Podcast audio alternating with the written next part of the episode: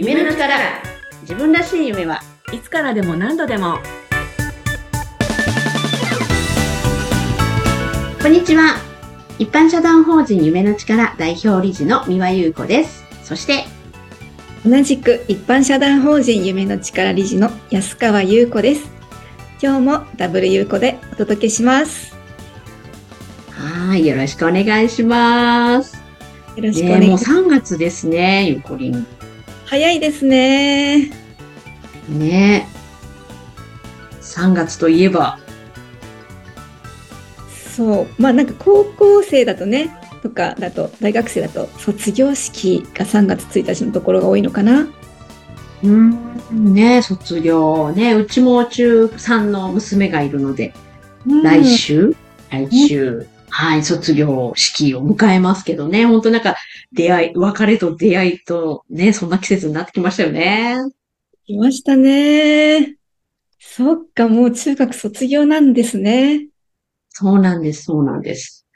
でもなんかそういうこうなんか新しいステージに向かわれる方には、ぜひね、なんか夢を描くきっかけをお届けできたらな、なんてこの時期になるとすごい思ったりしますね。そうですね。なんか本当にそういうことを知って、新しい環境でね、より幸せになっていただけたらな、なんて思いますね。ね本当に本当に。はい。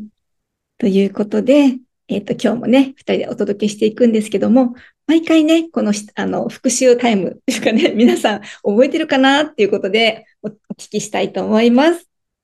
私たちで、えっと、夢の力で考える夢の定義。皆さん覚えてますか？どうかな？はい。じゃあ、ちょっとね、この夢の定義の復習をしていきたいと思います。では、みわちゃん、お願いします。はい。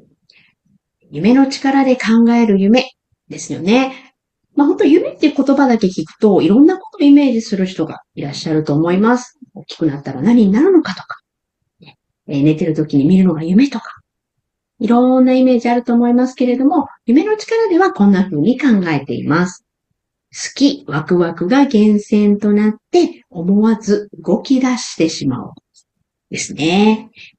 好きなこと、ワクワクすることだったら、何でも夢って言って OK です。大きい小さいもないし、できるかどうかも関係ないし、いつのことかっていうのは、いつのことでも大丈夫です。5年後でワクワクするならそれでもよし。今日の夜っていうことでも全然 OK です。そんな自分を思わず動かしてしまうような好き、ワクワクを夢っていう風に呼んでいます。はい、ありがとうございます。皆さんね、毎回これ聞いてるのでね、だんだんだんだんね、あ、そうだったなって思い出してる人もいるんじゃないかなと思います。じゃあ、今日はそんな夢なんですけども、どんな風に夢って描いていくの？というね、そのヒントについてお伝えしたいと思います。はい。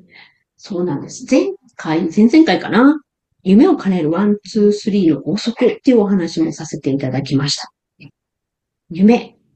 夢は、なるべく具体的な方がいいですよっていうね、なんかそんなお話もしたかなと思うんですけれども、夢を具体的にするのも方法があるんです。それが何かっていうと、夢を描く4つの視点っていうものなんですね。夢を描くときに、こんな4つの視点を使って描いてみるといいですよっていうお話なんですけれども、じゃあこの4つ、どんなものかっていうと、1つ目が、自己、もの。自分が欲しいものっていう視点です。どんな家に住んでたいかな？車持ってたらいいかな？どんな服装でいいかな？自分の周りにはどんなものがあって、どんなものに囲まれてると、ワクワク、幸せかな？そんなことを描いてみるのが自己、ものですね。そして二つ目。二つ目が自己、心と呼んでいます。ここはですね、こんな経験したいなとか、こんなことができるようになってるとワクワクするなとか、こんな時間を大事に過ごしてたいなとか。物ではないですけど、得たいこと。なんかそういったことを描いてみる視点。これが自己心です。で、この二つが、まあ、自分自身のことですね。夢っていうと、なんか自分自身のことっていうふうに思いがちですけれども、この夢を描く4つの視点では、あと、ありますね。3つ目が他者と呼んでいます。周りにいる人です。周りに、自分の周りに人がいたら、ワクワクするか。幸せだなと思うか。友人なのか、家族なのか。どんな仕事の仲間がいたらいいんでしょう。仕事以外の仲間がいるといいなっていう方もいらっしゃるかもしれません。顔とか名前もわかるような身近な人。どんな人たちが自分の周りにいたらハッピーか。そして、その人たちとどんな関係になってたらいいなって思うでしょう。友達って言っても、いろいろあると思うんですよね。友達はいつも、たくさんの友達とワイワイ賑やかにしてるのがいいなっていう方もいらっしゃれば、友達の数はそんないなくても大丈夫なんだし、いつも一緒じゃなくてもいいんだけど、だけど、何かあった時には何でも話せる、そんな人がいるといいなっていう方もいらっしゃるんじゃないでしょうか。それ、人それぞれだと思います。でこんな風に自分の周りにいる人とのことを描いてみるのが他者という視点です。で、最後、四つ目。社会。社会の視点です。これはもうちょっと範囲が広がりますね。顔とか名前がわからない人も含まれるわけなんですけれども、まあ、自分が住んでいる地域がこんな風だったらいいなと。他にもですね、自分が興味のあるテーマだった。対象だった。え例えば、アニメが好きな方だったら、アニメ界がこんな風になってたらいいな。子育てしてるお母さんたちがこんな風だったらいいなとか。世の中の猫ちゃんたちがこんな風に暮らせるようになってたらいいなとか。そんな風に、どんな世の中になってたらいいかなっていうのを描いてみるのが社会の視点です。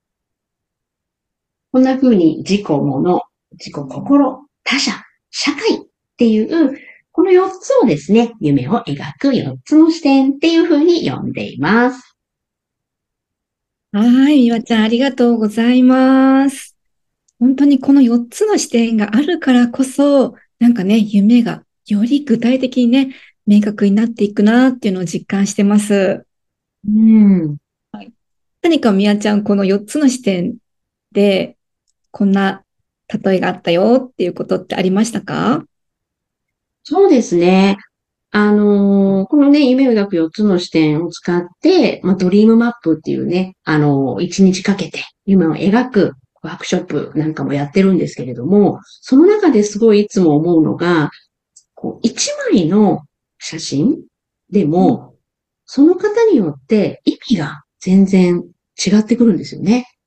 うん例えばあの、猫ちゃんの写真をたくさん持ってきていた小学生の女の子がいたんですけれども、この4つの視点のことを聞いて、最初彼女がね、え？ー猫ちゃんの写真しか持ってきてないから、どうしようって言ってたんですよ。うん。ですけど、最終的に、猫ちゃんだらけのドリームアップではあったんですけど、それぞれに意味がついてたんですよね。うん。どんなのかっていうと、なんか猫ちゃんのグッズが、猫ちゃんのためのグッズがたくさんあるよっていうのが、まあ、物のとこですよね。うん。で、あと、心のところは、なんか猫ちゃんに癒されてる。まあ、猫ちゃんとなんか一緒に遊べる時間がいっぱいあるよ。っていうふうに描いてて、で、他者のところは、ああの、家族のような猫ちゃんがお家にいるよ。で、最後、社会のところはね、世の中の猫ちゃんがみんな安心して眠れる世の中になってるよ。って、そんな風に書いてたんですけれども、なんか一枚の、一枚のっていうかその同じ猫ちゃんの写真でも、本当にこう、いろんな意味になっていくんだなーっていうのをね、うん、感じたりしましたね。なるほどね。なんか、ゆうこりは何かありました？いやー、なんか、まあ、い、いろいろあるんですけど、つい最近あったのが、ちょうどワンデードリームマップっていうね、こう、あの、ワークショップ、あの、開催したときに、やっぱそこに来てた方たちって、は 初めましての方たちだったんですけども、この4つの視点で、こう、夢を描いて、実際にドリームマップ作って、発表する時に、初めましてなんだけど、本当にこう、その人なりがわかるよねっていう話をしていて、うんうんうん。好きなものだったりとか、大事にしたいとか、あ、そういうことを目指して活動してるんだっていうことだったり、あ家族とそうなりたいのね、みたいなことが、本当にこう明確になって、初めましてなのに、なんかすごいこう深くその人のことを知れるっていう感覚が、うん実際参加者の方からもそういう感想が出たんですけども、そうう。んだから、こう、うん、自分の好きなものと、ワクワクするものと、こうなりたいが全部こう詰まっていて、うん。うん。表現できるものだなっていうのを感じました。ねえ、ほんとこう、現れてきますよね、その人がね。うん。で、やっぱなんかこの4つの視点って、私あの、問いクエスチョンだなって思っていて、うん。なんか、この、まあ、この、なんか例えば、洋服の写真があったとして、うんこの写真って自分にとってどういう意味なのかなって、うんやっぱそれをこうなんか問いかけられてる感じなんじゃないかなって思うんですよね。うん。うん、なんか洋服そのものが欲しいのか、うん。なんかこういう素敵な洋服を着て出かけたいのか、うん。うん。うん。なんか周りの人になんか似合ってるねって言ってもらいたいのか、うん。なんか世の中の人がこう、生き生きしてやりたいことをやってますみたいなイメージの人もいると思いますしね。うん。なんかこの写真って自分にとってどういう意味なんだろうなって、そことこう自分と対話する、うんそういうきっかけになってるといいなっていうのをね、いつも思っています。うん本当ですね。その人、本当にその人だからこその視点がね、出てくるんですよね。そうなんですよね。で、その時には、なんか出てこないなーって思うことがあってもいいと思うんですよ。なんか、え、社会とかって言われてもわかんないな、みたいな人もいますしね。あとなんか、いや別にもう欲しいものとかないな、みたいな、うんそういう人もいますけど、でもなんか、一回そういうふうに、あれ何かな？自分にとってなんだろうなって、自分に問いかける機会があると、うんそこから人って答えを探し始めるんじゃないかなって。うん。本当にそうですよね。うん、本当にこの4つの視点は私もなんかドリームマップの考え方の中で大好きな一つですね。うん。ね。なんで本当にこう、この視点を使って、まあ夢が具体的に描ける。うん。なんかそんなきっかけになるといいですよね。ですね。ぜひぜひ皆さんもね、あの今日の4つの視点、ちょっとね、自分の中にこう問いかけてみて、自分にとってね、この4つ、なんだろうっていうのをね、考えてみると面白いかもしれませんね。そうですね。で、なんか一人で考えているとなかなか出てこないこともありますので、もしね、こう、時間取ってやってみたいなっていう方は、うん。ドリームマップ入門オンラインとか、あと、ワンデードリームマップっていうね、えーワークショップもありますので、ぜひチェックしてみてください。はい。ぜひね、頭の中に浮かんだ皆さんの夢をね、実際にアウトプットしてみると、またね、新たな気づきがたくさんあると思います。はい。ということで今日はね、夢を描く4つの視点についてお話ししていきました。はい。では、また来週でいいのかな？次回はあれですね、ゆうこにきっとなんかちょっと日本じゃないところから。そうですね。はい。多分、あの、違うところからになると思います。またその情報もね、皆さんにシェアできたらなと思います。はい、楽しみにしてます。はーい。